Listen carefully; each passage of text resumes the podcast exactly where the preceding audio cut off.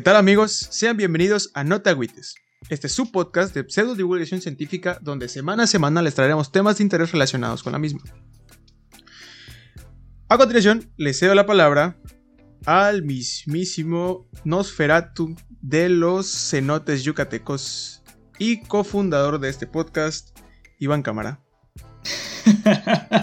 bien, bien, ok, ok, eh, me gustó, es la tercera vez que intentamos iniciar este podcast, eh, va, eh, aceptable. el lindo detalle, el de Nosferatu. ¿Qué onda? ¿Qué onda, Iván? ¿Cómo estás? ¿Tranquilo? Bien, bien, aquí repitiendo con el invitado después de haber estado tratando de grabar la segunda parte de corrido la semana pasada y no pudimos por el concierto que tenía aquí eh, mi vecino. Pero ya vamos buen, bien. Este, bueno, buen homenaje a Matute. Sí, eh, tributo a Matute. tributo a Matute, güey. Tributo a Matute, güey.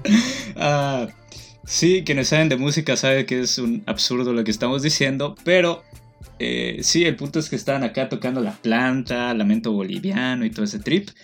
y pues estamos repitiendo, repitiendo aquí, invitado especial, Gersho, ¿qué onda? ¿Cómo andas? ¿Qué onda? Pues aquí de nuevo, por si no se han hartado de mí, dos capítulos más. Aquí va un tercer capítulo más. Probablemente ya me tengan que poner ahí en la portada de la página de Facebook ¿Te mi foto. Puede ser. Porque ya. La neta, la neta. Un segundo Ma, que te pendejes y ¡Ah! estoy- te jalamos para acá. Guay, guay, Ma, ma, Guay, jálame, guay. jálame. violento. Yo sí me apendejo, yo sí me apendejo. sí anda, hija, anda, corre como un pájaro. Corre como un pájaro. Corre, Velo, velo como corre como pájaro. Ay, pues está bien. eh, pues no sé si quieren decir algo más. eh, mi intención originalmente era pues irnos de corrido con este tema, cosa que obviamente no pudimos hacer, pero pues acá andamos. Este, no sé si, si quieras decir algo más. eh, que, eh, la, la semana pasada platicamos de cenotes, platica- platicamos de cómo se forman, de la historia que han tenido, digamos, en la época prehispánica, de los accidentes contemporáneos que han habido, de muertos, de fantasmas, de brujería. Y hoy vamos a seguir con más de este tema, pues aquí escalofriante, como spooky. Spooky, spooky. Spooky. Spooky Güey, luego, ¿por qué nos tachan de, de White Sicans cuando hablamos?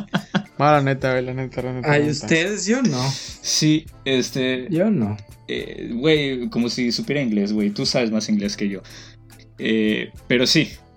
Eh, pues estamos aquí en un nuevo podcast y pues nada, este, algo que quieran agregar, en qué se quedaron. Nos quedamos en que en el cenote Sabajá estaban haciendo unos hechizos allá y que aparecieron unos muñecos vudú, uno de ellos, pues un político conocido del pueblo. Eh, no, pues no sé si, si estén listos para iniciar, yo con su permiso. Más que listo, carnal. Tú dale.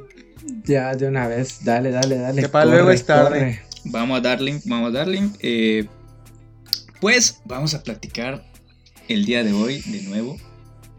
Y ahorita vamos a continuar con los ovnis. Los objetos. Voladores Mm, no interesante. identificados. El día de hoy ya no tenemos pibes para acompañar este podcast, pero los pibes están en el corazón.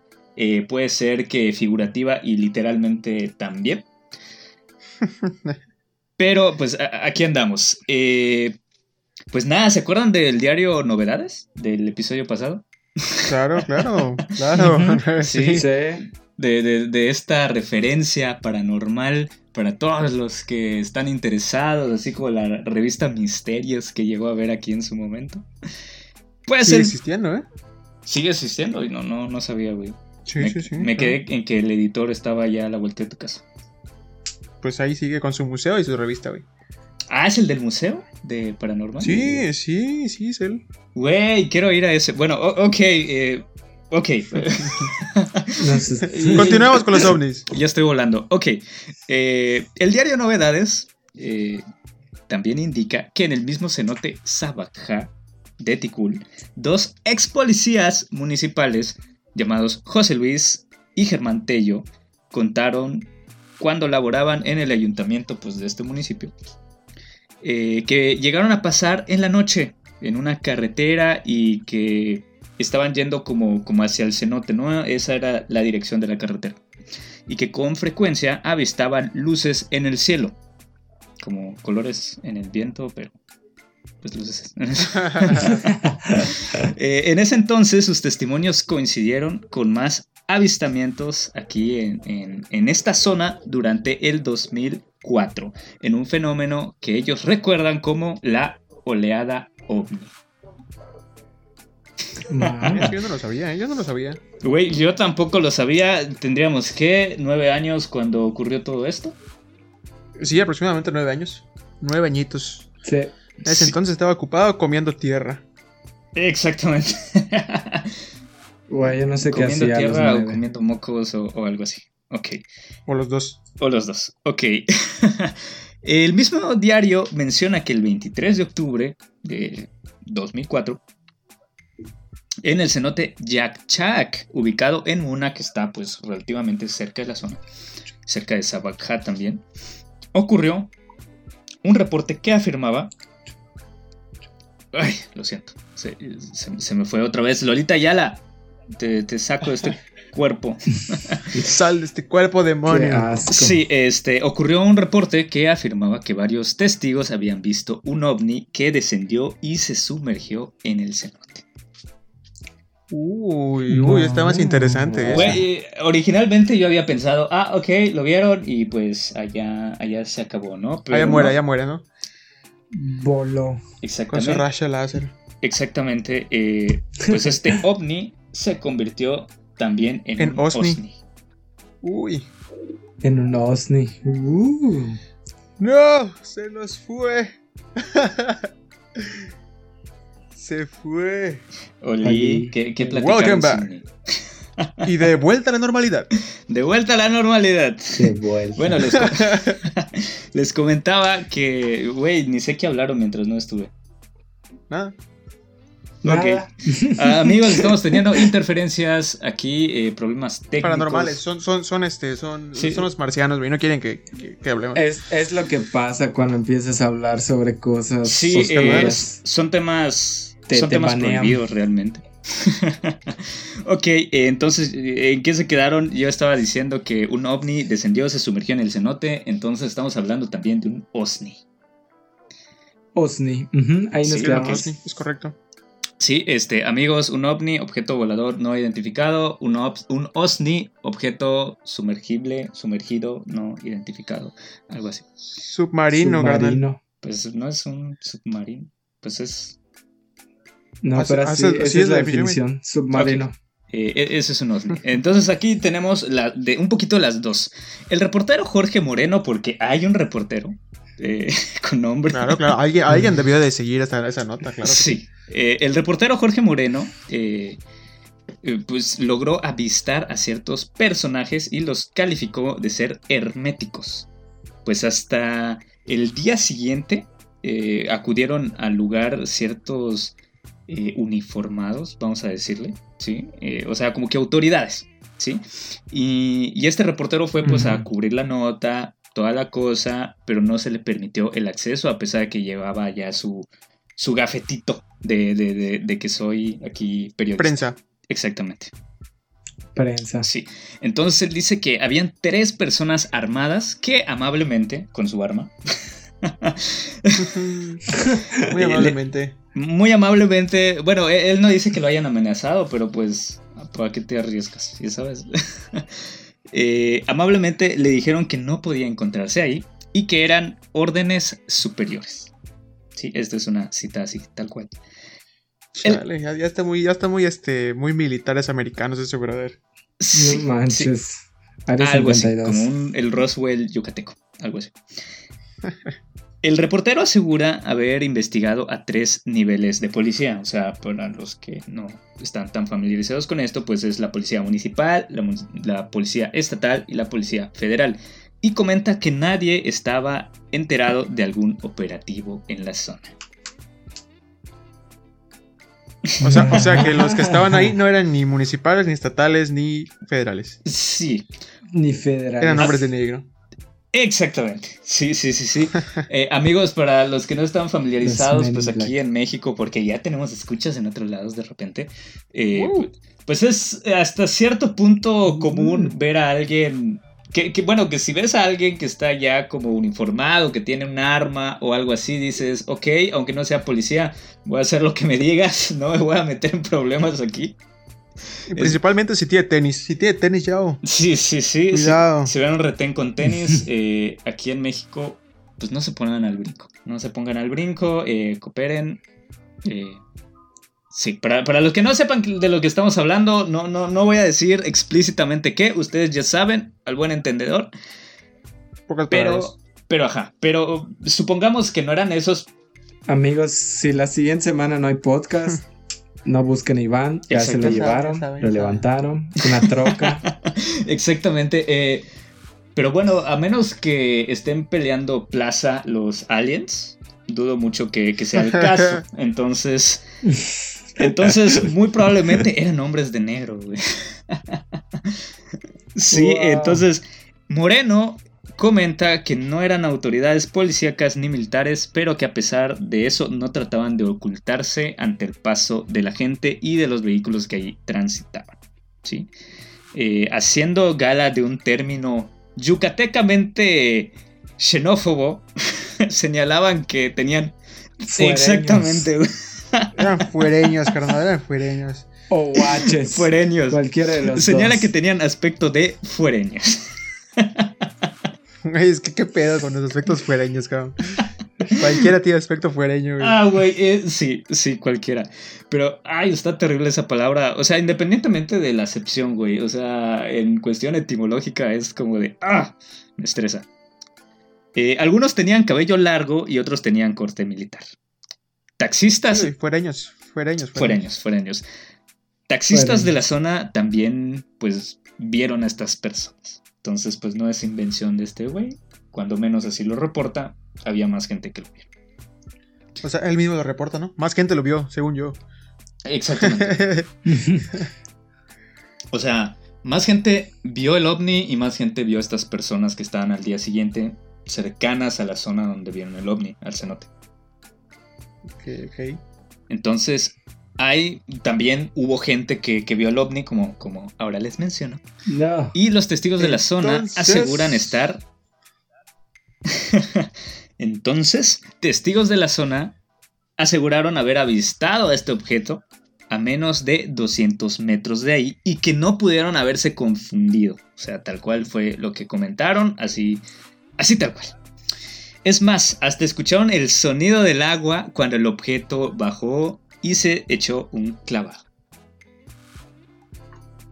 No manches. Es el- Está muy loca la gente. Sí, eh, a- amigos, igual co- como les decíamos el episodio pasado, o no sé si lo imaginé, esto es pues lo que la gente cuenta. Es lo que la gente Uy, cuenta. carnal. Sí. Derechos, esos tienen derechos reservados en agua, chavo.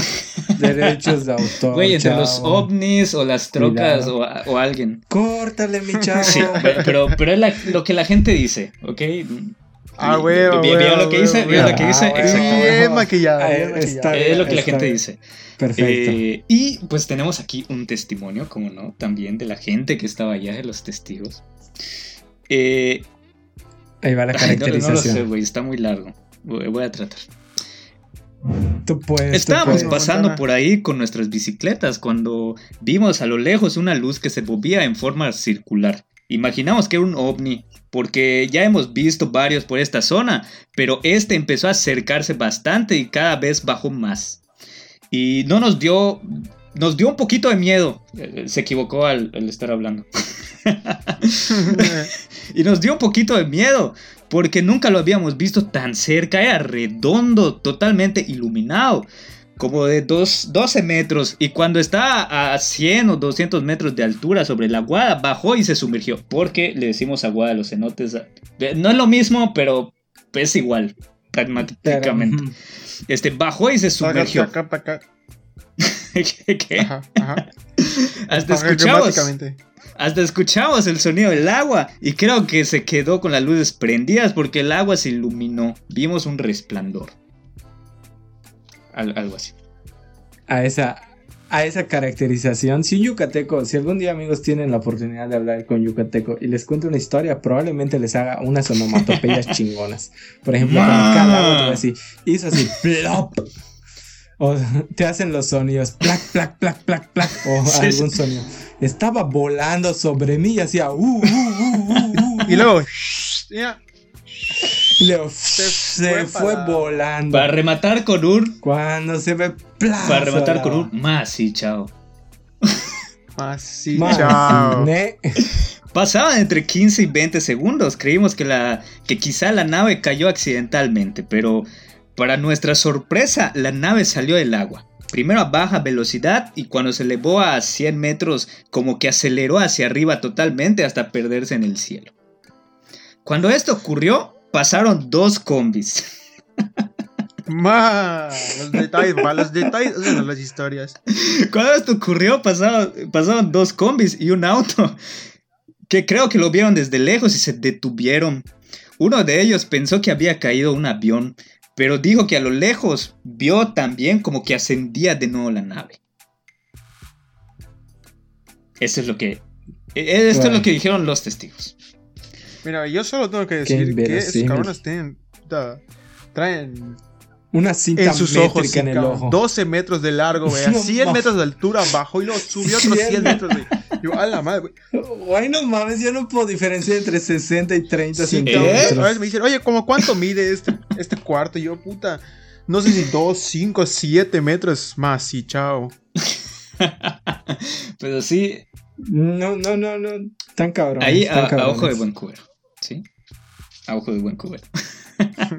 Son buenísimos cuberos esos vatos. Eh, los veladores que trabajaban cerca afirmaron ver luces y objetos extraños cerca del cenote. ¿Sí? Vamos a hacer en este momento una referencia nacional para que no se sientan tan extraños los que nos están viendo desde otras partes de México. Amigos, un, escuchando. Sí.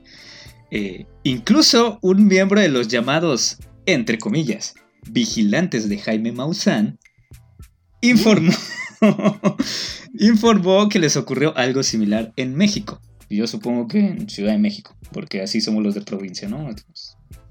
les llamamos México indistintamente, güey. Lo, que sea de ella, el centro es México. Eh, señala que la gente armada, a veces militares, acordonan el área después de un avistamiento o aterrizaje y que no dejan pasar a nadie. Entonces es, es lo que sabemos de, este, de este cenote y de esta aparición que hubo allá. Entonces... ¿Ustedes creen en los aliens? Sí, güey. pero no creo que vengan al cenote. No creo que vengan a, a, este mundo en general, güey. ¿Qué van a venir a hacer, cabrón? Es Solo habría una razón por la que vendría un alien y sería a vigilarnos por alguna extraña razón, tipo somos la cárcel y dentro y en medio de la tierra hay algo encerrado, o, o somos una caja fuerte y en medio de la tierra hay algo encerrado, o somos un experimento y solo vienen a observarnos.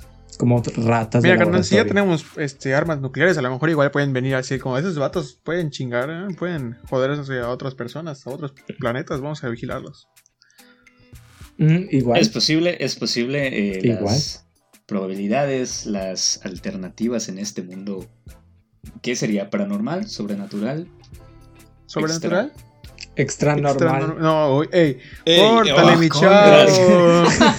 y con la misma televisora, güey. Eh, Chispas. Ok. Bueno, bueno, como dice el dicho, ¿no?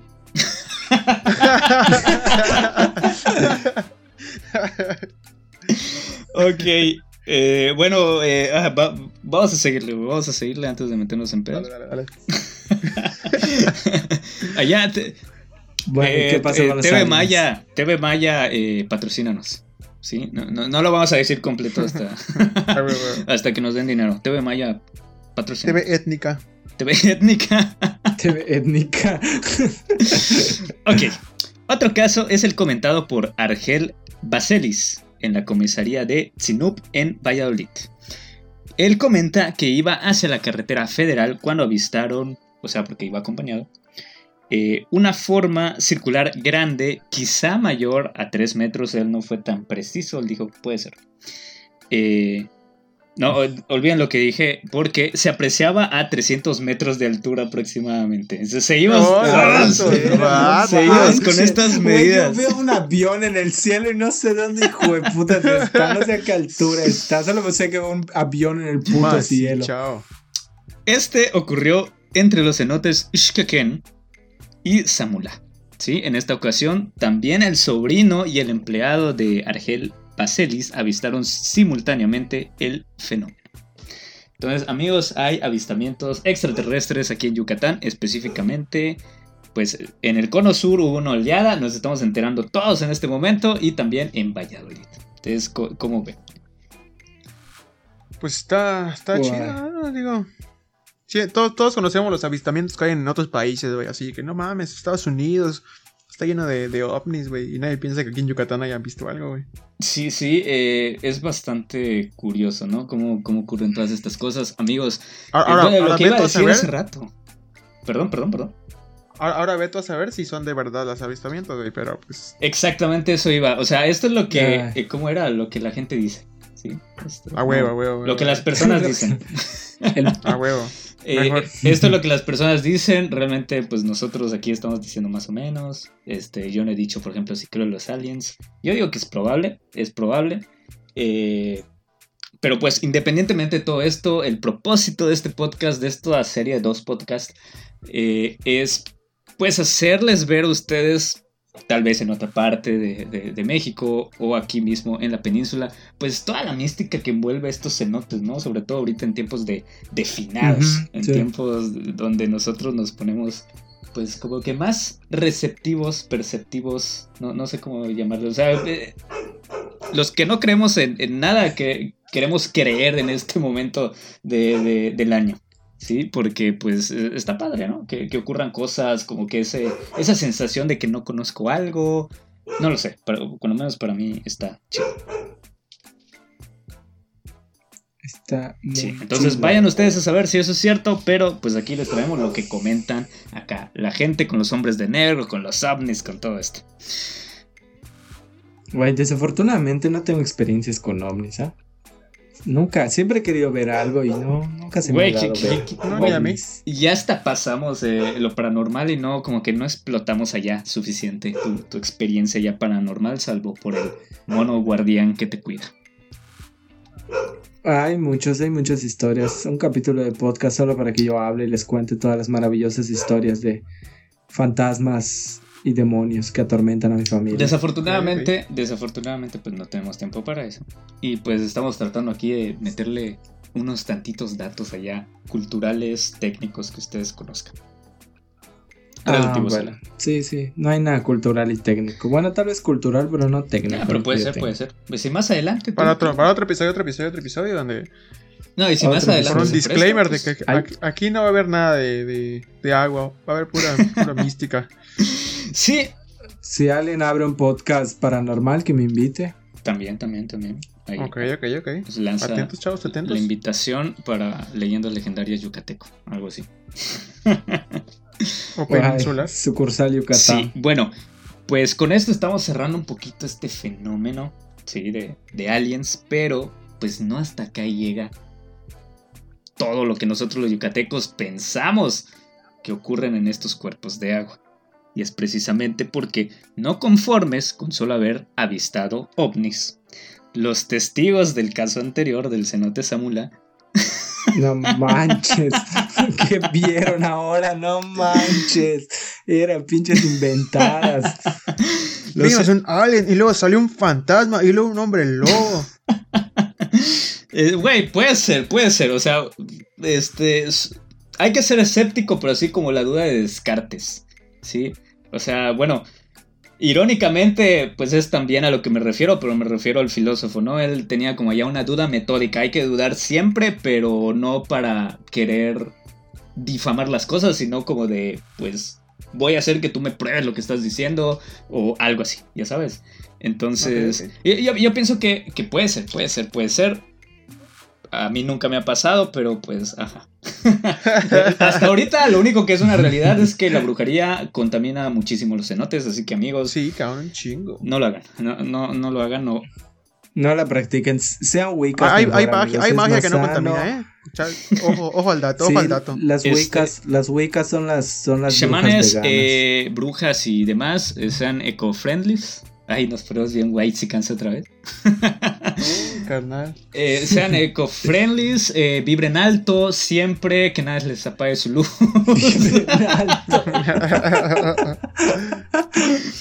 Eh.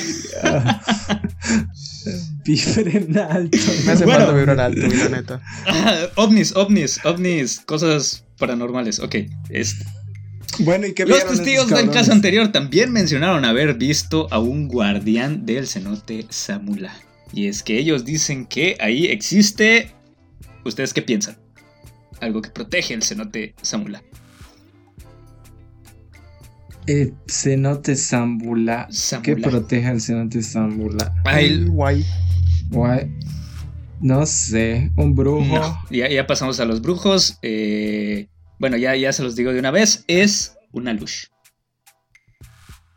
Una luz. Una luz. Señores, Esos, al- va- esos vatos estaban troleando. Vimos una luz. Una luz prendida, dicen. No Oye, es que- chiste de primaria, esos vatos solo querían salir en el periódico, no jodas. Güey, es que puede ser también, güey. Es. Ah, por eso hay que probar las cosas. Digo, es. Está cañón, ¿no? Estar en el momento indicado, en el lugar indicado, pero pues si no hay evidencia, pues no. Hay que seguir allá. Algún método cuando escuchamos al nuevo gato de Axel. Y no me refiero a Axel como tal, de verdad tiene un gato. Pero bueno, el, el punto es este, ¿no? Que, que hay una lush, amigos. Eh, la lush es equivalente al chaneque en otras partes de México, es equivalente a los duendes en cualquier otro lado, porque en todos lados dicen que, que hay duendes. En Veracruz hay dos tipos. Hay uno que es malo y uno que es bueno. Pero no me acuerdo del nombre de ninguno de los dos, güey. Pero hay dos. Pues ahí está, amigos Bueno, veracruzanos, coméntenos. Pero es lo que dicen que hay una lush en el cenote Samula. Entonces, comenta que se puede ver físicamente en la parte alta de la bóveda, porque amigos, los cenotes tienen forma de bóveda algunos. Ah, Ahí ahí les va el tema técnico para, para que no sea solo una pérdida de tiempo esto. La clase, la clase de Sí, este, amigos, e- este es su, su espacio para hablar de geohidrología. Y pues los cenotes tienen varias formas. Está el cenote tipo aguada, que es como pues un, un- ¿cómo llamarle? Sí, o sea, como un tazoncito, ¿sí? Eh, así lo podríamos describir, como un tazoncito. Es que estoy buscando aquí en mis apuntes porque ya lo tenía desde el episodio pasado y no lo dije. Pero pueden ser tipo cántaro, que son estos como que tienen bóvedas, pero están huecos de arriba, ¿sí? O sea, es como que un vasito, pero arriba tiene... tiene sí, o sea, tiene como un tragaluz, ¿sí? Es como, como una bóveda, Ok, pero con tragaluz. Ah, ya. Entonces eh, está este tipo cántaro, está el tipo bóveda, que es este, pues completamente cerrado, ¿sí? Pero digamos que el espacio está verticalmente hacia arriba, o sea, tú estás viendo como que el lago allá, eh, pues a nivel de donde tú estás, y hacia arriba tiene como un, ¿qué será? Como un... Ay, no sé cómo describirlo, güey, como un cilindro, pero tiene techito, algo así. Ah, ajá, ya, ya. Una sí, bóveda. como una bóveda. Eh, así es el tipo bóveda. wow. Pues sí, no Sí. manches, ya. ¿Qué, qué, qué más descripción No, necesita un tipo lo Pues bóveda? no sé, una bóveda. pues no sé, no sé, yo quiero ser. Yo quiero que no quede. Amigos, si no saben qué es una bóveda, googleen una bóveda. Este, eh, está el cenote tipo aguada, que es pues este como el, el de Tzivichaltún, que pues que es como un cántaro, el, el que habíamos dicho, ¿no? Es como un bowl, como un tazón.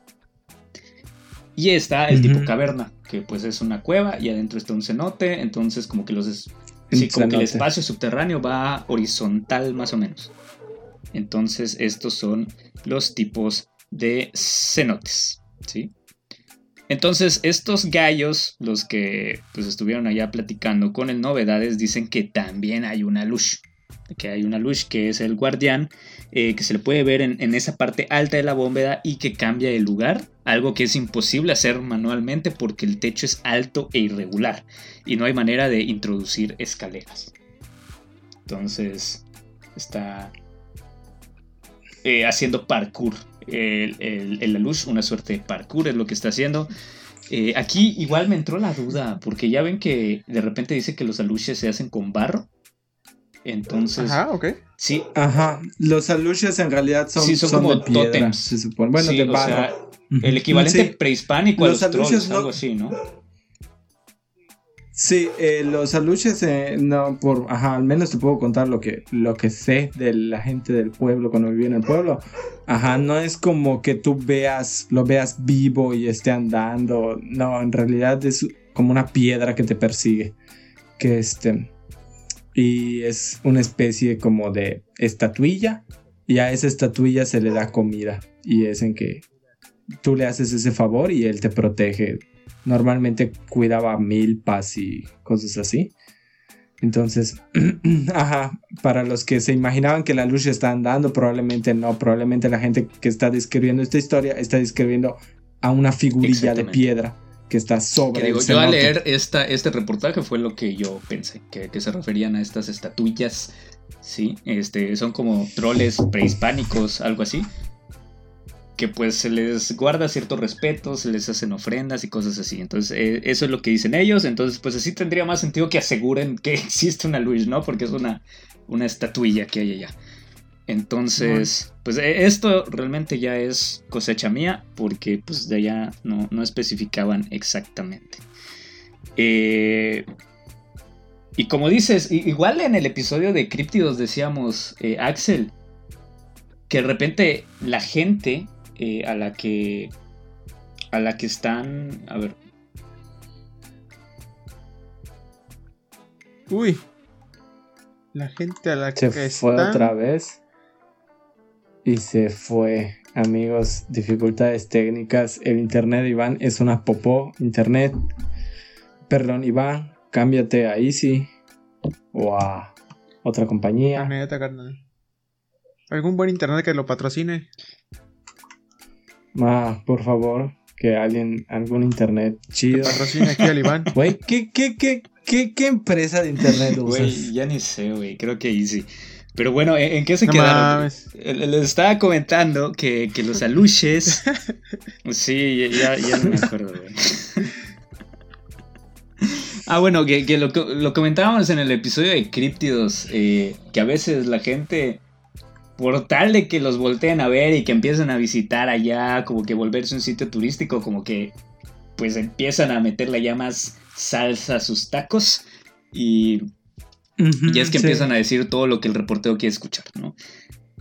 Entonces, pues estos gallos también dicen que es posible avistar fantasmas de un señor que estaba accidentado. ¡Hala! Sí, o sea, ese es- cenote, ese cenote está... está- ¡Hala! puta, no está- manches, su- sacaron su lista de todo lo que puedes Sí, ver, no cabrón. jodas. Puede ser, Güey, ya, ya perdió, ya perdió toda Sí, veracidad sí, para mí puede ser un, un pinche... Una película, güey, de actividad paranormal solo del cenote, güey. Hay fantasmas, ovnis, No Hay de todo aluches... surtido rico. Güey, tienen ahí su sociedad secreta, Sí, no manches. Eh, es lo que es lo que comenta la raza. Otra manera de, de evitar el gol. Ay, lo- lo que la raza gente exagerada. Ok, pues eh, a- hasta aquí, ¿no? Eh, con, con estos testimonios eh, bastante surtidos, eh, algo tutti frutis allá, de todo un poco. Eh, pero bueno. Una vez más, el diario Novedades, Novedades, que pues a estas alturas ya patrocínanos, ¿no? Este, La diario. neta, novedades. Ponte las Sí, pilas, ponte las favor. pilas. Ponte las pilas que te estamos mencionando aquí a cada rato. Este, y como fuente confiable para los hombres de negro. Entonces, pues, sí, eh, Sí. móchate ahí. Eh, esta vez entrevistó al recopilador Roldán Peniche. ¿sí? Eh, ya a estas alturas ya no estamos hablando de testimonios de gente como que puede inventar cosas. Eh, porque ya empezamos a hablar un poquito más de antropólogos, de académicos que estudian toda esta cuestión ya de una manera un poquito más técnica. ¿Sí? Entonces, eh, Ujú. Roldán Peniche dice que existen más de 70 personajes fantásticos en Yucatán, sin contar a los Guay. Que es lo que comentábamos igual un poquito hace rato, bueno, eh, el episodio pasado con, con la bruja, ¿no? Que era el Guay. Eh, Quequén. Algo así. Simón, Simón. Entonces, sin contar a, a- a los brujos que se pueden transformar en animales, existen 70 personajes fantásticos eh, en Yucatán. No dice si el estado o la península, pero en Yucatán. Es- son bastantitos. Estos monstruos No conozco yo. tantos. La Ah, yo. Eh, estos monstruos han inspirado a autores quienes exportan nuestra cultura a través de cuentos, historias y la difusión educacional. Siempre como en este propósito de preservar nuestra bonita cultura yucateca. Entonces, Qué bonito. de aquí se desprende el último invitado paranormal que tendremos en el episodio de hoy. Que es La Shtabai. eh, primo hermano, pero no. Eh, ¿Qué tendremos en el episodio de hoy? Que es precisamente un elemento básico en la mitología maya. Sí, entonces le contamos el episodio pasado. Esto es una cuestión más de mitología. Todos los personajes tienen allá su, su espacio en este compendio de conocimientos de los mayas. Entonces tienen como que una función ya. Y estamos hablando de la protectora de los cenotes de Yucatán y que guarda una relación intrínseca con el ciclo de lluvias en el Mayab. Gersho, tú sabes de quién estamos hablando, dinos por favor, preséntalo. Ma, estamos hablando del Tzukan o de la. Estamos... Ajá. Sí, Eh, sí, continúa, por favor, maestro. no manches. Bueno, se supone que, que el Tsukam es una culebra gigante, enorme, de muchos metros y de mucho grosor, que se encarga de proteger eh, las entradas a los cenotes. Eh, originalmente, bueno, la historia que yo sé, la historia que me contaron, es que para evitar que entre a la, gente a los cenotes, porque se supone que los cenotes son, puertas al inframundo, eh, el Zucán rodeaba las entradas para que cuando la gente intentara entrar, pues se asustara al verlo o, o se los comía porque podía tragar gente de un, de un solo, de un solo bocado. Em, eso es así como que la parte muy misteriosa y también tengo una historia por ahí. Uy, Ah, No sé chinga. si la cuento ahorita o la cuento Pues no sé, oye, como tú quieras, tú, tú, no sé, tú dime. tú Bueno, tienes los micrófonos. Ahí va, llegó mi, brilla, brilla. llegó brilla. mi momento de brillar. Bueno, eh, eh, Este- aguántame tantito. Yo creo que vamos con, con lo que dice Carlos Evia Cervantes, que es un investigador de aquí. Este, para que la gente se dé una idea, ¿no? De, de qué es lo que dice, porque este, este investigador ha hecho como que una síntesis eh, de, de todo esto. Entonces, pues él más o menos nos describe a la serpiente. El antropólogo de la Wadi. Él es el que sabe. Exactamente, es el que sabe, es el que lo estudia y tiene su tesis de maestría. Búsquenlo ya, Carlos Evia Cervantes. eh, creo que se llama El mito de Tzucán, algo así. Eh, No manches, güey, mi puta tesis es una mamada de Revit. El vato hace tesis sobre animales fantásticos. ¿Y No dónde manches. encontrarlas? Güey, quiero ser él. Yo igual, güey, estaba viendo y la neta sí está chida la tesis. Eh, y bueno, él dice que generalmente se describe, y ahí tú dinos si, si a ti te lo describieron así, se describe como una serpiente con cabeza tan grande como la de un caballo que también tiene crines. Crines, para los que no sepan, Tiene pelo. pelo. El pelo del caballo que tiene como que en su cuello, eso es una crin. O sea, tiene un mohicano. Ujú. Tiene un moicano allá coqueto. Más que un moicano, eh, pues tiene su, su look. Un cabello L'Oreal, como el de Selena Gómez. Algo así, sí. Sí. Ah, no mames. No, yo, me lo Pantene, imagino más perdón. punk, pero sí. Algo así. Entonces, prosigue con tu historia, por favor, Hersh. Ok, bueno, tengo dos historias. La primera que me contaron, esta es la que yo sé más directa. Eh, mi familia es un pueblo que se llama Sacabá. Está mm, relativamente, no está tan cerca de media, pero tampoco está tan lejos. En este pueblo, pues tardó en llegar la civilización. Eh, durante mucho tiempo el pueblo no tuvo ni luz, eh, eh, vivían a oscuras, entonces la gente todavía habla maya ahí, muy fluido, esa es su lengua materna es maya. Este, bueno, pues de ahí es mi familia. En, en medio de este pueblo, pues como casi todos los pueblos, creo que en México, pues está el parque, la iglesia y el palacio municipal. Enfrente o a un costado de la iglesia hay una gruta. Ok. Según dicen, esta gruta tiene un cenote. Y pueden ir, si van, van a ver la gruta. Está ahí la gruta. Este. ¿Qué cuentan los antiguos? Bueno, se supone que como no había luz y cuando atardecía se ponía oscuro, oscuro, tú podías ver en ese momento en el que se está escondiendo el sol cómo pasaba a la, orilla de la gruta una culebra gigante.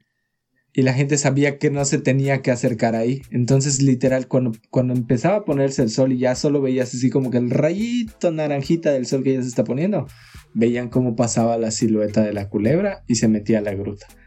Entonces la gente le, le, tenía miedo a, ese lugar, a entrar, que casualmente está en el centro del pueblo.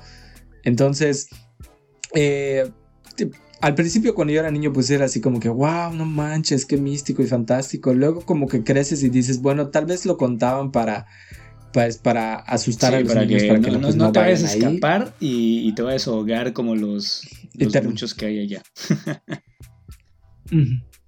Simón, pero ajá, ya luego este me contaron otra historia y así como que, oh, no manches. Em, este es, eh, esta familia que te digo son los la familia paterna de mi papá mis abuelos, los abuelos paternos de mi papá. Esta historia que te voy a contar ahorita, es, que les voy a contar ahorita, es de los abuelos maternos de mi papá. Eh, se supone que ellos vivían en Peto. Este. Sí, eran en Peto. Y luego se mudaron a un pueblo que se llama Peto. amigos, eh, Peto se localiza en el corazón de donde hubo la oleada ovni del 2004. bueno, pues tal vez está relacionado por ahí. Se supone que mi, bisabuela, este, era, todavía era muy niña. Tenía un hermano que iba a leñar. Em, ellos lo acompañaban, pero como ellos eran niños, pues, ajá, con una coita, pues lo que hacían ellos era juntar ramitas secas. El hermano que era más grande, pues él sí talachaba y cortaba árboles. Se supone que eh, mi abuela le dice a sus hermanos que para que vean que no son unos inútiles, van a cortar ellos un árbol, un tronco, para que vean que, pues que lo hicieron. Pero ellos pues solo tienen sus, sus coitas chiquititas.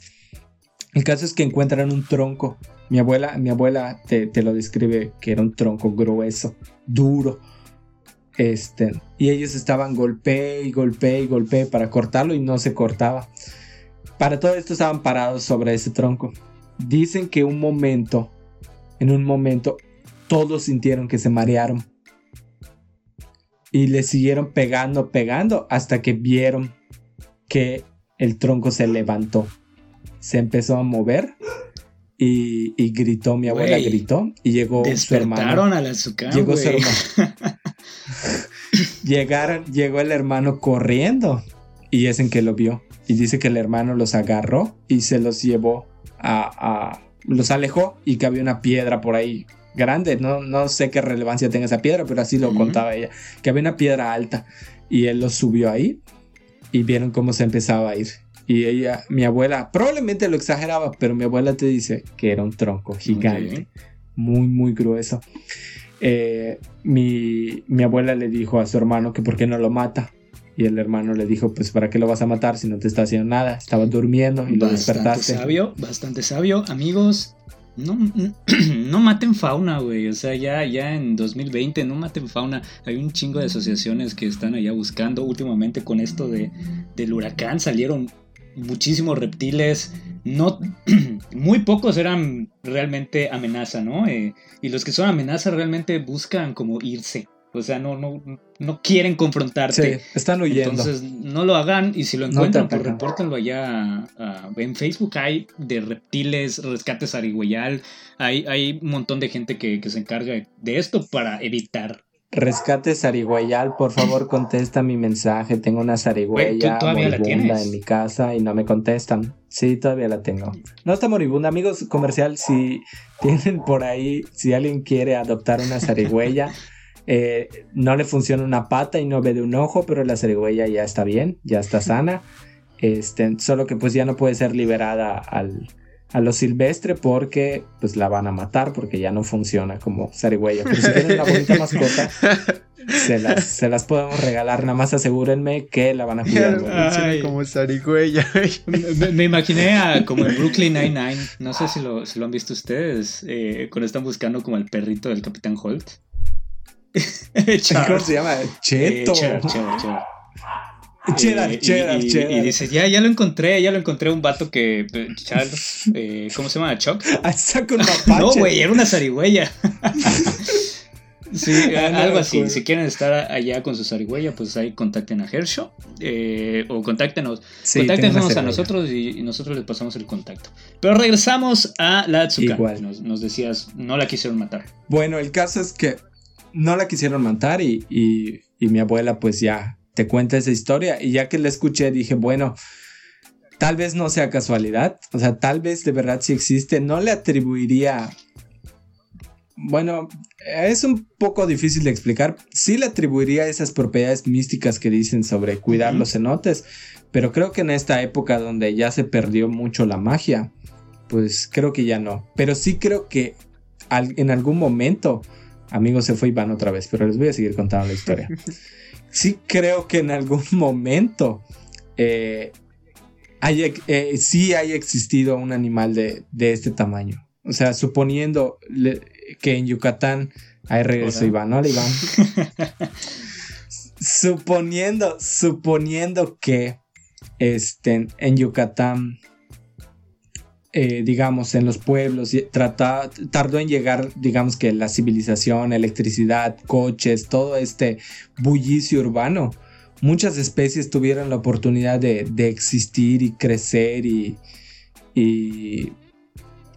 bueno, pues vivir. Entonces sí creo que hay existido, no sé si ahora exista, pero sí creo que hay existido un animal de ese tamaño. O sea, una culebra enorme del tamaño de un tronco y no dudo que haya más historias. Si te vas con viejitos, probablemente te cuenten historias similares de gente talando árboles y encontraron que en realidad era una culebra como de quién sabe cuántos Sí, metros de este, ancho. lo que se describe es eso, ¿no? O sea, visualicen pues una cabeza de caballo, esa es la cabeza de la culebra y pues un cuerpo proporcional. O sea, lo que estoy imaginando es una anaconda con un moicano o algo así. Una Sí, anaconda, es, similar y, y, pues no es nada descabellado, de hecho. Digo, descabellado tal vez un poquito lo de estar tratando de cortar a la culebra y que no se corte porque eso enseguida te, te, te va a responder, güey. Pero pues es un ser mitológico, entonces pues sí tiene sentido. Sí. Ah, y- y, bueno, eso se, se me escapó ese detalle. Según mi abuela, ya luego cuenta que ella le dice que es el guardián del monte.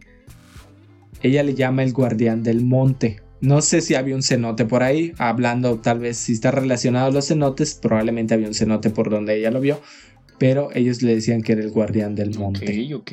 Este, bueno, sí, sí. Bueno, hablo en mi ignorancia, pero con lo poquito que sé, puede ser. O sea, que, que sea un, un Zucan. Sí. De allá rescato dos cosas de lo que dijiste y las voy a ir tocando conforme vayamos aquí avanzando en este podcast. Tócame lo que quieras. El tema nada más. Eh, Mm. el Depende del tema, dilo.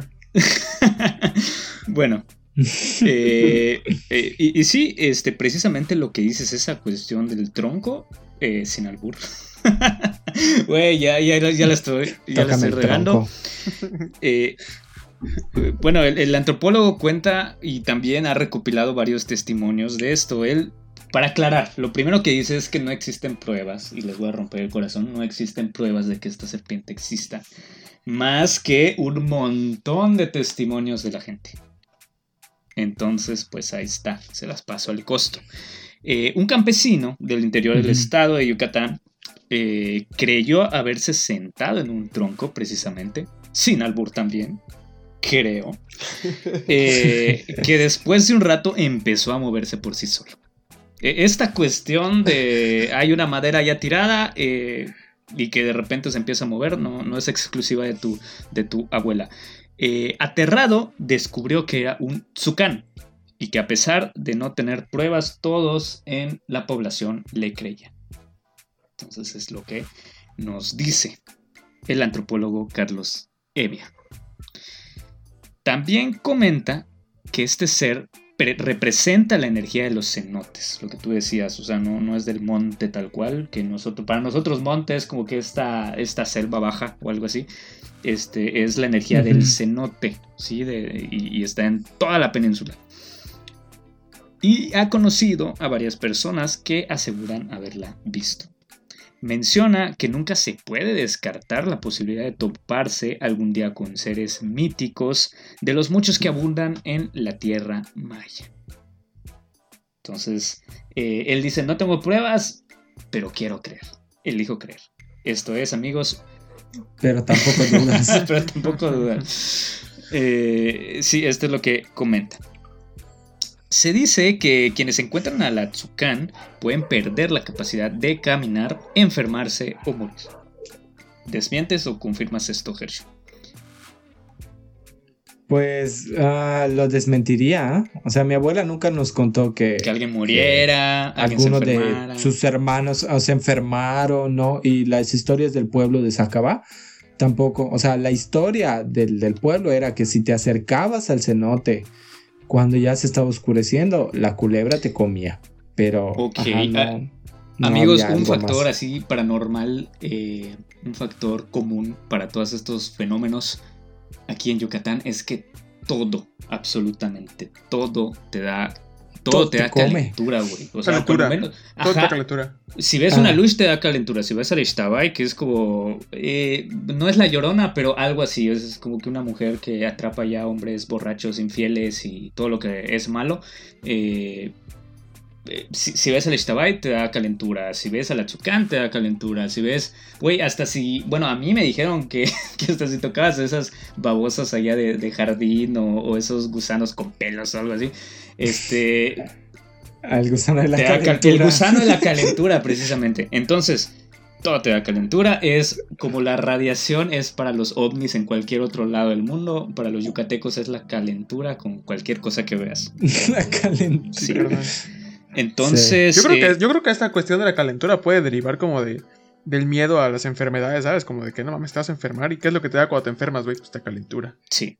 Es correcto. Sí, la gente en esa época eh, la calentura era mortal. O sea, no es como ahora que, ay, tienes calentura. Es un antibiótico. No tomes frío. Te lo, te lo, alivia ya una medicina. Ay, no sé si en todo el país dicen calentura. Para fiebre, fiebre, que fiebre. que calentura ah, es estar horny. Es, fiebre, es, fiebre, No sé si, si sea todo. Fiebre o temperatura. Tiene temperatura. Temperatura. Aquí es calentura. Le dio calentura. Eh, eh, eso es, calentura en el buen sentido de la palabra. Eh, ok amigos, eh, ahorita les voy a describir exactamente este punto de la Tzucán y su posición mitológica en esta cultura maya. Y... ¿Sí? la leyenda indica que cuando sale de su cueva, la Tzucán deambula por el monte y cuando llega el 22 de septiembre, seguimos con las fechas exactas, eh, le salen alas y se va volando hacia el mar. Esta fecha coincide con la finalización de la época de lluvias. Es cuando empieza por ahí a, detenerse como el ritmo de la secar. Exactamente. Y pues también tiene una relación intrínseca con el ciclo agrícola de aquí de la península.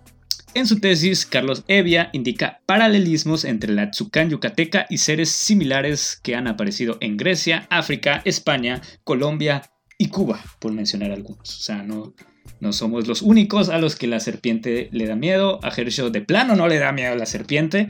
Eh, como ya sabrás. Te toco la serpiente. No, gracias. Eh, y bueno, este otro relato. Vamos con otro relato antes de que se nos olvide. Y este es de Don Stanislao. Don, Stanislao, quien quien él nos cuenta que se trataba de esconder de dos luces rojas y que al acercarse con una linterna logró avistar a la. Carlos Evia menciona que cuando le dicen a uno que Dios está en el cielo, tierra y todo lugar, de la misma manera sirve la Tzukan, que está, pues, es omnipresente. Eh, ¿Para qué sirve esto? Para que el campesino sepa en todo momento que sus actos están siendo observados por una deidad. ¿Te suena, Sergio? ah. Suena a que no es exclusivo. del A, a mí me puedes engañar, castigo. pero Diosito te está viendo y la Tsukan también. Algo así. Entonces, Hersho, cuando esté atardeciendo, no te vayas de ese cenote porque algo te va a pasar. Algo así. No cojas en el monte porque la Sí, está viendo. sí, te puede salir eh, por ahí un, algo fálico que no sea lo que tú esperas. Eh, Kosh Palomonte. Palomonte. Menciona que la Tsukan se ha visto en las periferias de Mérida. Sí, entonces nosotros que estamos aquí en el sur, ¿Cuál? aguas. Tú, Axel, que vives allá precisamente en las periferias de Mérida, aguas. Eh, pero también se encuentra en las zonas más alejadas como Ixpujil, que es Campeche, la parte más sur de Campeche, o Calquetoc, que es una, pues es, un- es una población, pero también a la vez es una gruta, entonces pues se presta mucho a que existan estas cosas. Eh, En Calquetoc y en Oshkintok hay historias también sobre ovnis. Y hay Ay, hay grutas y hay grutas. por ahí. estaría chido eh, Sí. ver algo relativo a eso, o sea, sería como una macro... Sí, no es, no son, hasta donde sé, no son avistamientos, son pinturas rupestres que eh, yo fui a verlas y sí, se- te cuesta un poco de trabajo entenderlas, pero si le das una interpretación, parecen naves espaciales. Ok, o puede ser el sol, o cosas así. O estrellas. Mm, sí, también, pero quiero creer que, quiero creer que es místico. Así es. Eh, Carlos Evia también menciona que los diversos monstruos de Yucatán, entre ellos la Tzucan, tienen un fondo, en el fondo, perdón, un mensaje positivo. Y ahí va con lo que mencionabas, Hersho. Detrás de cada relato y en cada personaje, por terrible o sanguinario que sea, hay una lección de virtud, un mensaje positivo. La Tzucan tiene la virtud de prevenir a los visitantes de la importancia de cuidar el agua y el entorno. Entonces ahí, Sí, sí, suena- más o menos con lo que decías, suena- sí, suena lógico. Es, es esta cuestión de, es importante, tiene un sitio en nuestra mitología y es por algo.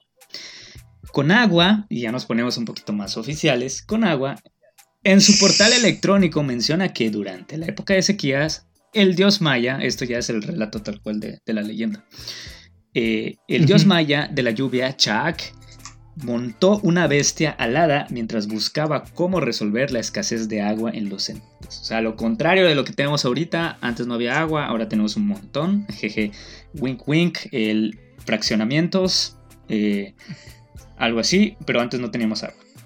En un descanso, Chuck Ujú. se sentó sobre un tronco, precisamente. eh, sin, sí, este, sin albur, de nuevo, creo. Que al moverse resultó ser la Tzukan, quien de un bocado devoró al animal, montura del dios. O sea, sea lo que sea, no mencionan lo que es. eh, eh, el animal que estaba montado se lo Se comió. lo comió. Exactamente. Chuck, enojado, convirtió a la serpiente en su nueva montura. Le hizo crecer crines como la de un caballo y le ordenó ir al mar. El dios llenó cientos de vasijas y las ató al lomo de la serpiente, quien estaba asombrada por el ver el mar por primera vez. Así es. Ay, como tu abuelita cuando no así, conoce el sí, mar. Este, pues un saludo a toda la gente que no conoce el mar. Ojalá este, algún día se dé. Y aquí en Yucatán, si, si quieren venir, eh, Sí. Ah, tenemos mucho mar, tenemos mucho mar para que conozcan. Pues Hay así estaba la serpiente Tzucan. Entonces la culebra protestó al dios de la lluvia para quedarse pues allí, ya que tenía mucho espacio y podía ir a donde quisiera. Chuck simplemente le dijo que primero tenía que terminar una misión. Y esa misión era vigilar que los cenotes nunca más se quedaran sin agua. Y la nombró guardiana de pues todas y, y- hidrogeológica, vamos a llamarle, de Yucatán. Le dijo que solo cuando fuera anciana le permitía regresar al mar. Le, permitiría, regresar al mar. Entonces es lo que nos dice. Una vez llegaron hacia los cenotes, Chuck chicoteó su, su, su, cuerpo. ¿Qué? Creo que la regué a que le estaba escribiendo. El chiste es que, que provocó por ahí un trueno con un látigo que tenía que mató a la serpiente y la convirtió en lluvia. Sí, entonces toda la lluvia de, de- No de la serpiente, así como Voldemort cuando, cuando lo vencen, algo así, este, así fue lo del Atsukan y pues se convirtió allá en, en, lluvia que recargó pues todo el acuífero de acá de la tierra. ¿sí? Eh, fue entonces que los cenotes recuperaron su agua. Lentamente, en el fondo de las grutas, las gotas se comenzaron a condensar nuevamente hasta tomar la forma de serpiente. Sí, o sea, se regeneró la Tsukana ya medio extraño, güey, como este Pokémon, ya ni recuerdo cómo se llama, Sigart, algo así. ¿Tú, tú Ah, algo así. Sí. Entonces. Nos. Eh, ajá. Eh, ya sé cuál. Eso pasa. eso pasa, como en las películas de terror, se va uniendo. E, eso fue lo que pasó con la Tsukan, se fue condensando nuevamente en su forma original. Y, hasta allá pues quedó, ¿no? Eh, con el paso del tiempo la serpiente envejeció y le salieron alas de nuevo. Fue entonces que abandonó su refugio para ir hacia el mar. Entonces es lo que hizo la Tsukan. Cuando Chuck, cuando Chuck se encontró con ella en su camino de regreso al mar, le transformó en lluvia nuevamente. O sea, ¿dónde te vas? Ibas. ¿Qué hijo de su puta? Pues le comió su montura, güey. le comió ya su caballito, lo que sea que hubiera tenido. Este, que lo dudo porque los mayas no tenían caballo, pero bueno. Eh, Tsukan a partir de ese momento quedó condenada a morir y reencarnar para mantener siempre con agua el subsuelo de la península. El ciclo de la Exactamente, por eso es lo que dice el, antropólogo Carlos Sevia, que se relaciona mucho con el ciclo de la lluvia y pues obviamente la lluvia, pues todo lo que viene relacionado como el ciclo agrícola, eh, pues la producción, la cosecha, todo eso. Entonces, esa es la posición en la que ponen los mayas a la azúcar. ¿Cómo lo ven? Mm. está chido, está chido. A mí, a, mí siempre me ha gustado mucho la, la, la historia, la mitología yucateca. Creo que tiene historias muy, muy interesantes que no hemos explotado. O sea, creo que estamos tan familiarizados o nos encanta mucho la mitología griega o la mitología romana, pero el hecho de, de cuando te adentras a la, a, la, a la, mitología yucateca, tiene historias muy, muy, muy interesantes. Tiene historias meramente fantásticas. O sea, no sé, o sea, hay muchísimos, desde cosas como Les Tabay o los Wise, hasta mitos y leyendas sobre cómo se crearon ciertos lagos, eh, eh, o esto del azúcar, animales míticos, culebras que vuelan, este, gallinas que gritan y cosas así, no sé, es, muy interesante. En Yucatán hay, muchas, muchas, muchas historias. está chido y precisamente, usualmente como que se describe lo que es, lo que representa la, esta serpiente. O sea, usualmente cuando presentas algo es así, ¿no? Primero qué es, de dónde viene, todo eso, y ya lo dices, ah, bueno, pues apareció y todo. Pero en este caso lo quise hacer al revés cuando no haya un ruido sobrenatural de fondo. Eh, pero esta vez lo quise hacer al revés porque precisamente hay que acentuar que esto es cultura, güey. O sea, primero que nada es cultura. Es cultura y pues todo lo relativo a los mayas siempre respeta y me merece, perdón, allá un respeto. Entonces está... Respeta tu cultura, Respeta tu cultura. Allá, ¿cómo se llamaba? Gon. Gon. Eh, la china más latina. Eh, la china más latina la, china más latina, Giacomo. Entonces, Respeta tu cultura. Entonces, algo así, algo así, algo así es lo que queremos reflejar ya como conclusión para este podcast que estamos llegando ya al final. Eh, y quise cerrar con este relato porque busca precisamente explicar todo este periodo de lluvias que hay en Yucatán. Eh, y es que los mismos descendientes mayas explican que las crisis que tenemos actualmente habían sido predichas por pues, sus ancestros, ¿no? Por los mayas originales un Shmen, creo que así se pronuncia, un Shmen. Sí, un Shmen de Tamec, que es otro pueblo de aquí de Yucatán. Tamec. Tamec, ¿no? Tamec. Tamec. Eh, Tiburcio Khan fue aprendiendo desde pequeño la sabiduría ancestral de los mayas, las energías y los elementos naturales. Pues, esta bonita tierra. Actualmente se dedica a realizar rituales de agradecimiento para diferentes actividades. Por ejemplo, como pedir permiso para utilizar ciertos terrenos para construir cierto tren. Algo así. este. Amigos, esa es una farsa. no lo eh, crean. No. Güey, pero eh, incluso, bueno, yo me topé con en, mi ejercicio profesional como ingeniero, eh, alguna vez tuve un jefe que trabajó mucho en carreteras y ellos sí lo hacen, o sea, como que cuando se encuentran algo medio raro allá, como vasijas, restos mayas, como que le piden permiso a, los aluchitos o a los espíritus para poder hacer esas cosas y como que contratan a esta gente, ¿no? Eh, y es precisamente lo que hizo AMLO también. Eh, ay, ya lo dije. Eh, y, es, precisamente lo que, es precisamente lo que hizo el presidente cuando quiso empezar esto del tren Maya. Tiburcio indica que los hijos de nuestros hijos tendrán que pelear por vasos de agua. Digo, no es necesario ser un Shmen Maya o un sabio particularmente prolífico para darnos cuenta de esto estamos mal, gente, estamos mal. Eh, entonces, este aparte nos salió progre porque dice que, que, el uso, eh, que, ay, ¿cómo? El uso medicinal de la marihuana, o sea, si la tierra lo da, es por algo. Entonces... Es para que se use, para que se use, es para que se legalícenla, legalícenla. Es para que se use. Entonces es lo que nos dice es lo que nos dice Tiburcio. Y también, eh, esto te va a gustar, Hershio, eh, la no discriminación a los homosexuales, a quienes los antiguos mayas no perseguían. Sí, eso llegó ya. Estás asumiendo mi preferencia. No, güey, ya la aclaramos en el episodio de. sí, es cierto, amigo, sí. Soy. Soy. Mamá, soy, gay. J. E, está, está bastante conmocionado allá el gatito de Axel. Creo, sí, sí, sí. creo que, que, él es de conservador. Creo que es homofóbico. puede ser, puede ser. es de derecha. sí, lo siento, lo siento. Eh, acóplate, ya, ya estamos en 2020. Entonces, gatito. Es, es republicano, está triste. es republicano. es un redneck.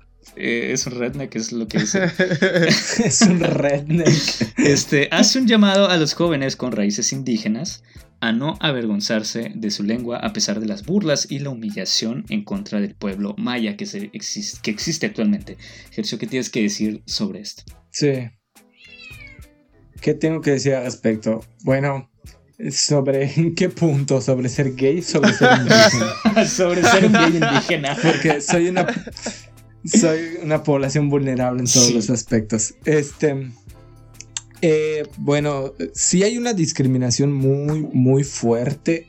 Y tal vez a veces es como que muy pasiva y muy sistematizada hacia, hacia esta parte más indígena. Eh, yo, más güiro. Ese indio. Este. Sí, y no solo eso, o sea, eh, yo no, ajá, desafortunadamente yo no, no, no sé maya, o sea, sé muy pocas palabras en maya y lo que sé son insultos. Este. Uge tan pelana. Este. El acento Pero... es importante, güey. El acento yucateco no es el acento maya. El, acento maya es como el, el acento. Algo así. Mm. Sí, bueno, eh, yo, yo cuando, cuando me mudé de Cancún, para los que no han escuchado ese podcast, escúchenlo. Yo soy quintanarroense. Este, llegué a, a un pueblo. A cuando llegué aquí a Yucatán, llegué a un pueblo. Y pues cuando eres niño, pues estás en formación. Y pues aprendes de todo lo que hay a tu alrededor. Y, y pues todos hablaban así, en este estilo aporreadito o muy indígena, porque había niños que, que hablaban maya. Entonces, cuando yo llego aquí a la ciudad, en la secundaria no me pasó tanto, pero en la prepa sí se burlaban mucho de, de, mi acento. O sea, siempre me decían, Mae, eres yucateco. Me decían.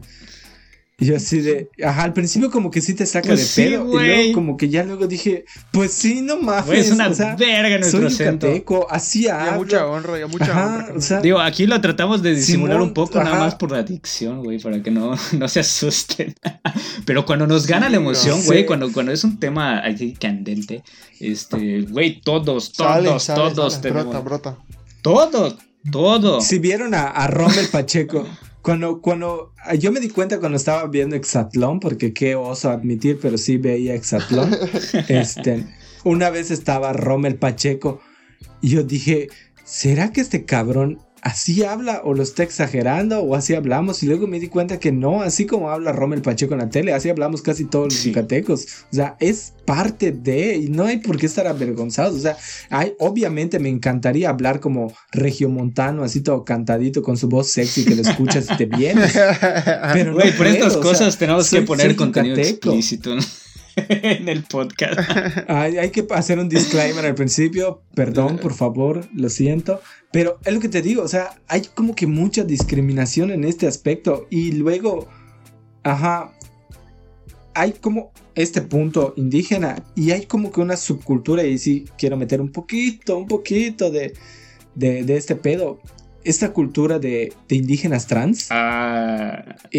está muy, muy fuerte. Ellos, eh, Sí, amigos. Por ejemplo, a, Paloma. La, Paloma, eh, bueno, Paloma es, es eh, eh, un, todo un personaje. ¿Una bailarina? es un personaje. De, los mercados de acá, güey. Es que ya, ya ni siquiera se debe a sí misma, güey. Se debe al pueblo.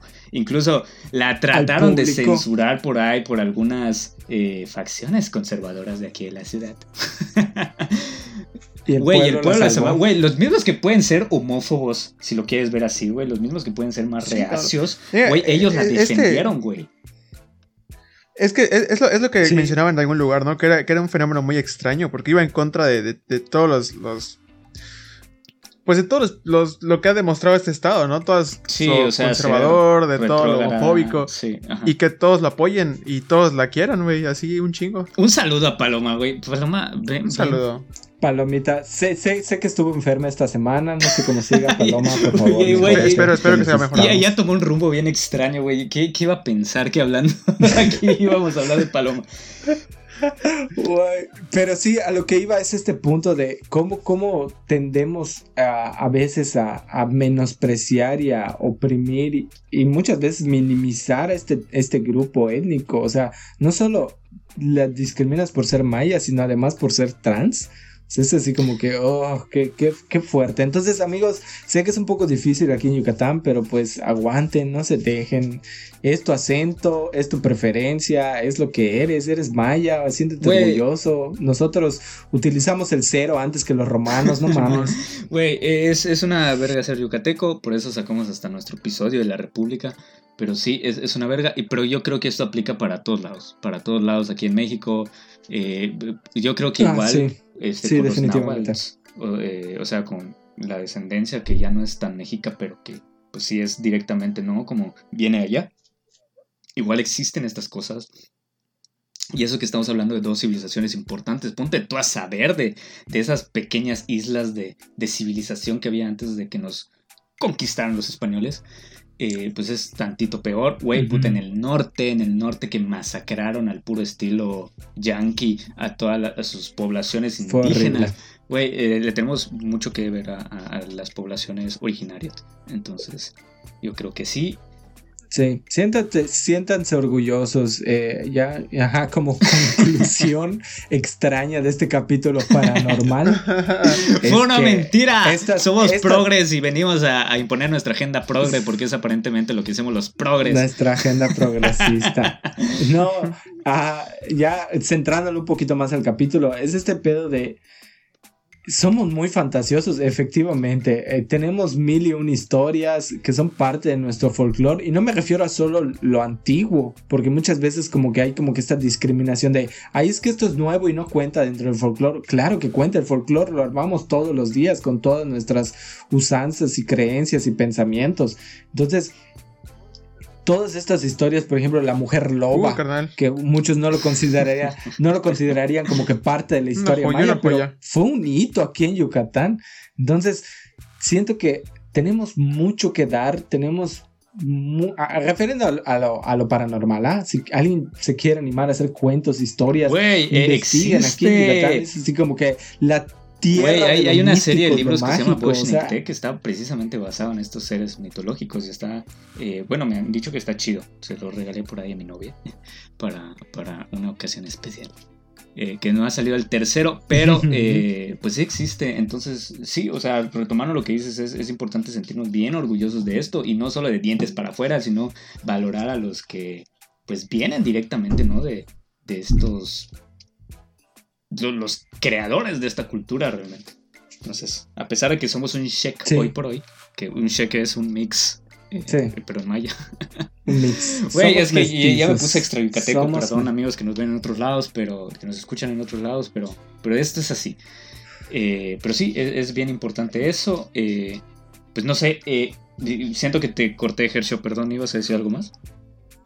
Ah, no, creo que ya no, porque ya lo olvidé. Perdón. Muchas gracias, Iván. Así somos Este- los blancos, así somos Pero los blancos. ah, Interrumpimos. Sí. así somos los, así puro mansplaining, puro a los mansplaining. indígenas.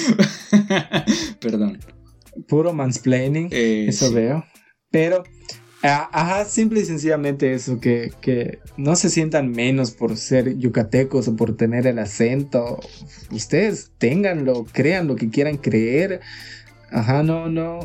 Quieren creer en los fantasmas, quieren creer en los aluches, quieren creer en esto, es parte de tu cultura. Incluso, ajá, no quiero sonar tampoco un poco discriminatorio hacia, hacia la gente católica que nos escucha. Está bien también que lo creas, solo no oprimas a, a las demás personas a creer lo que tú creas. Entonces, Entonces- deja ser. es chido ser yucateco. Es chido ser yucateco, la verdad. Re- tal vez estoy regresando un poco al podcast anterior, pero creo que somos un país muy, muy chido. Si no salió de tu culo, no es tu pedo. A huevo, a Si huevo, no a sale huevo. de tu culo, no es tu pedo. Ay, lo siento, amigos, tenía que sacarlo esta vez. Este, pues Axel, algo con lo que quisieras Salió de tu concluir culo. este episodio ya. Estamos terminando Pues- con, con este episodio paranormal progre que, que- que ya se tornó medio raro. Este, si Ajá, quiere- sí, sí, sí. Las tucanes. Las LGBT. sí. eh, ese penacho no es de gratis, eh, esas crines no es de gratis, es un penacho para el carnaval. Esas crines probablemente son Ah, pantenes. huevo. Bueno, pues para terminar, eh, nada más disfruten de, de la mitología que tenemos aquí. Y en todo el resto del país seguro también tienen mitos así relacionados con el agua, cosas así. Disfrútenla, disfruten su cultura. Estén orgullosos de su cultura. Sean y dejen ser. Así es, así es. eh, respeta tu cultura maricón. Entonces, esa, esa es la cita con la que yo quiero finalizar este podcast. Eh, terminamos otro episodio de No Te Agüites. Tuvimos pues esta serie de dos capítulos. Y nosotros acá nos la pasamos chido. Fue un maratón así de dos semanas también. Ahorita tenemos que llevar a Hersh a otro lado. Porque, pues ajá, así funcionan las cosas. Se nos da tiempo, nosotros le damos gasolina. Eh, este, yo lo disfruté un chingo. Papi, dame lo que quiero. Eh, yo lo disfruté un chingo tanto al escribirlo como al estar con ustedes. Y pues nada, eh, pues Esperamos que ustedes lo disfruten también al escucharlo. síganos en redes. Ya, ya nos conocen, estamos como No Te Agüites MX en todas partes. Es un episodio largo, pero vale muchísimo la pena. La neta, sí. Vale muchísimo Sí, la, la pena. neta, sí. Esta vez Sí. no estuvo Saulito con su banda. Y pues nada, no sé si quieran agregar algo más. Si quieren de nuevo aquí a su J de confianza, presionen el BAM para que me metan al, Al podcast, ok. podcast. Este, Porque ya llevo tres capítulos. moviendo su. Hershow. Ok, sí, ok, ok. Este. Pues está bien. No, no sé, Axel, ¿algo más con lo que quieras cerrar? Ya cerré, carnal. Ya cerraste, ok. Pues no lo olviden, amigos. El agua es la fuerza motriz de la naturaleza, así como de fantasmas, brujerías, accidentados, remolinos, que no tienen explicación aparente, extraterrestres y muchísimos seres mitológicos. Y es solo lo que sabemos. Así que ya lo saben y nos vemos hasta la próxima. No se agüiten. Adiosito.